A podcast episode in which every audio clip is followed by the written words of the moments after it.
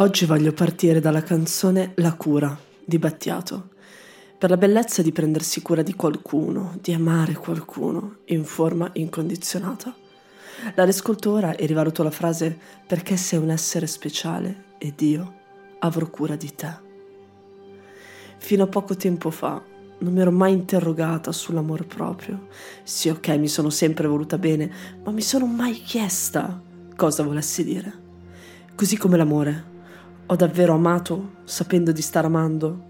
Oppure era solo dipendenza affettiva? Un amore monodirezionale in cui ero così devota all'altra persona da non accorgermi che fosse tutto fuorché amore? O che provare attrazione non è sinonimo di amore, ad esempio? Mi vengono in mente i gatti eh, quando fanno le fusa. Tutti pensano che sia positivo, eppure le fanno anche se hanno paura o se sono feriti. Eppure diciamo che teneri. Sì, peccato che stiano soffrendo.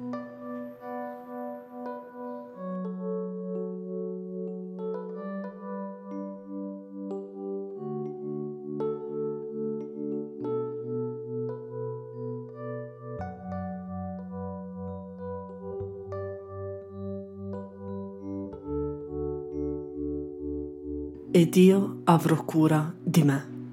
Perché se analizzo la mia vita, nonostante in continui sia la solita egocentrica, ho sempre messo davanti gli altri.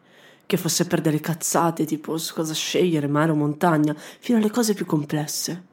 Sono arrivata ad un certo punto in cui non avevo ben chiaro cosa mi piacesse o cosa volessi per davvero, perché pensavo a cosa invece avrebbe accontentato gli altri, cosa li avrebbe resi felici, che poi stento a credere, a valle di questa consapevolezza, che sarebbero felici di sapere che mi ero sottomessa al loro volere. Io, che ho sempre pensato di essere una quercia, ma a volte fragile come una betulla. Ho imparato a volermi bene perché io sono sia quercia che betulla. Non a caso mi piace pensarmi foresta, mi piace pensare, sì.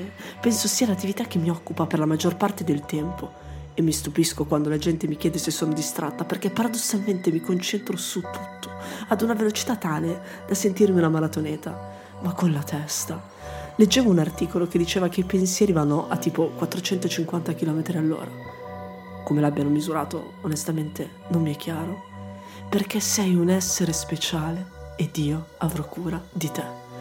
Nell'immaginario collettivo la cura è solo per chi sta male, per chi non è in forma e quindi ha bisogno di cure, che sia per un raffreddore, una giornata no, una malattia terminale, eppure la cura non è questo. La cura è quella carezza al cuore, prendersi cura e portare la brioche preferita del bar di fiducia.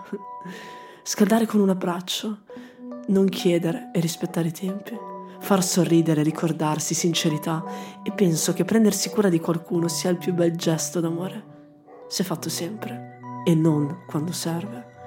Perché di fatto serve sempre, è quella condizione sufficiente ma non necessaria, sì, potrei dirlo, ok? Ed è normale pensare in questo discorso ad un rapporto a due, ma sono molto convinta che questa cosa è necessaria anche per l'amor proprio. Ma che poi io dico, ci voleva Miley Cyrus per dire che possiamo comprarci dei fiori per noi stessi? Perché? Perché io li vedo, gli sguardi, quasi di compassione, mentre sto seduta a certi tavoli da sola, mentre mi godo la vita in compagnia di me stessa. Alcuni la chiamano solitudine. Io la chiamo necessità.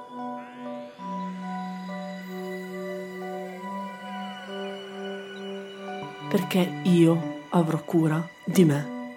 Quando tutto andrà storto, quando tutto andrà bene, quando qualcosa non andrà e quando tutti dormono e mi proteggerò anche dalle correnti gravitazionali nella mia foresta, nel mio rifugio che profuma di incensi e vaniglia. Solo così avrò cura anche di te.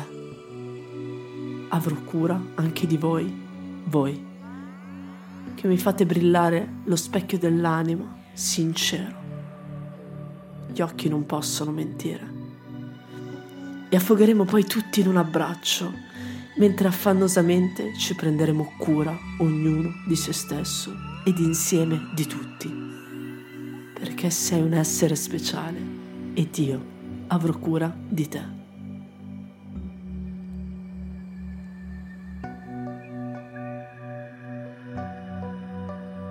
Questa puntata la dedico ad una manciata di persone. Non ho bisogno di dire i loro nomi, già lo sanno.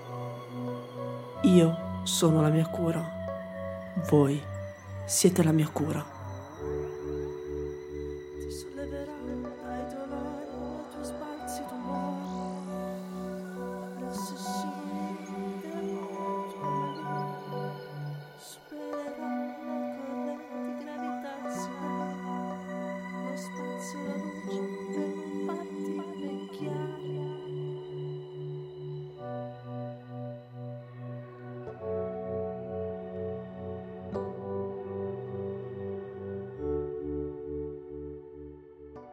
sono essere speciale